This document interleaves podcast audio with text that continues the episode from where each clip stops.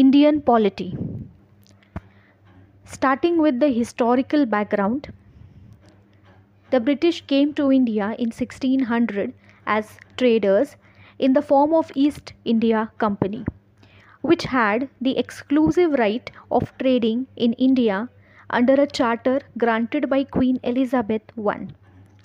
In 1765, the company, which till now had purely trading functions, obtained the Diwani, that is, rights over revenue and civil justice of Bengal, Bihar, and Odisha. This started its career as a territorial power. In 1858, in the wake of Sepoy Mutiny, the British Crown assumed direct responsibility for the governance of India. This rule continued until India was granted independence on August 15, 1947.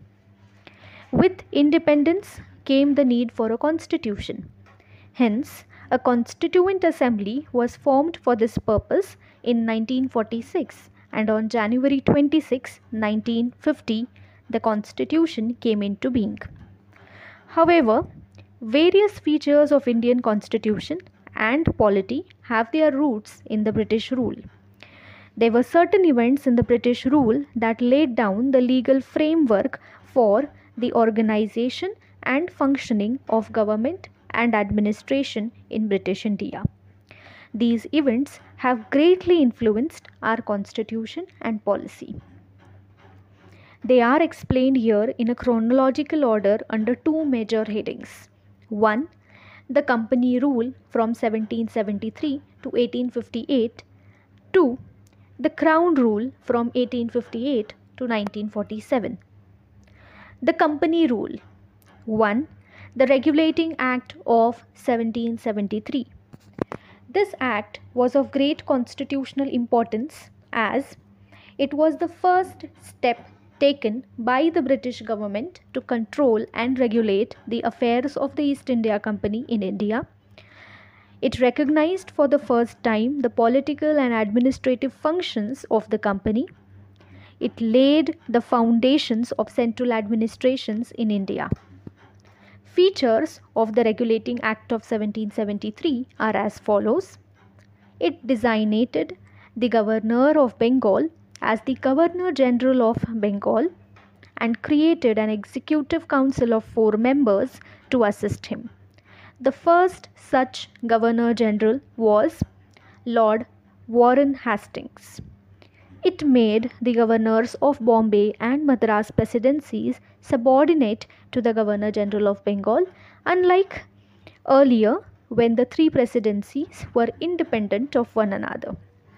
It provided for the first establishment of a Supreme Court at Calcutta in 1774, comprising one Chief Justice and three other judges. It prohibited the servants of the company from engaging in any private trade or accepting presents or bribes from the natives. It also strengthened the control of the British government over the company by requiring the court of directors, that is, the governing body of the company, to report on its revenue, civil, and military affairs in India. An amendment was brought to this act in 1781 in a bid to rectify the defects of the regulating, act of 1773 the british parliament passed the amending act of 1781 which is also known as the act of settlement. The features of this act of settlement of 1781 are it exempted the governor general and the councils from the jurisdiction of supreme court for the act done by them in their official capacity. Similarly, it also exempted the servants of the company from jurisdiction of the Supreme Court for their official actions. It excluded the revenue matters and the matters arising in the collection of revenue from the jurisdiction of Supreme Court.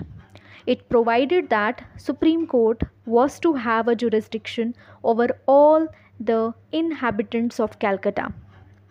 It also required the court to administer the personal law of defendants, that is, Hindus were to be tried according to the Hindu law and Muslims were to be tried according to the Muslim law. It laid down that the appeals from the provincial court could be taken to the Governor General in Council and not to the Supreme Court.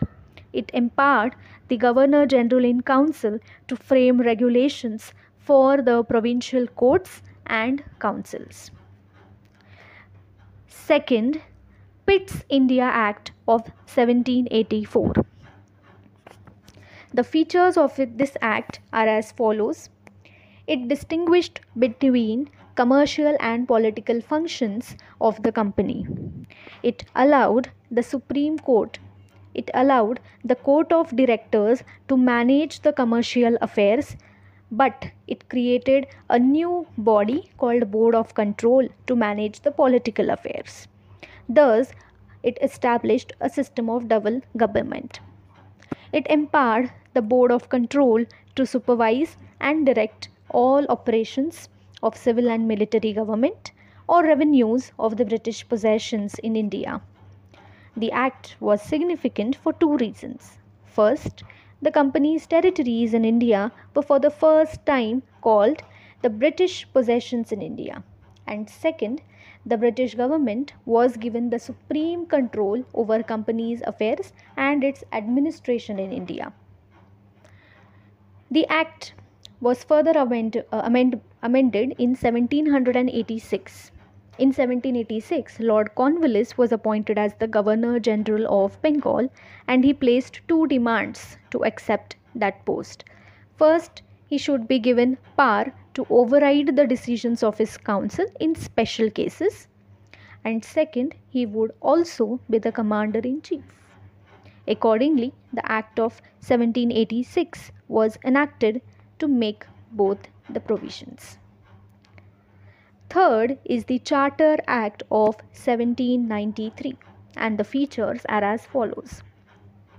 It extended the overriding powers granted to Lord Cornwallis over his council to all future governor generals and governors of the presidencies. It gave the governor general more power and control over the governments of the subordinate presidencies, that is, Bombay and Madras. It extended the trade monopoly of the company in India for further 20 years. It provided that the commander in chief was not to be a member of the Governor General's Council unless he was so appointed. He laid down that the members of the Board of Control and their staff were henceforth to be paid out of the Indian revenues.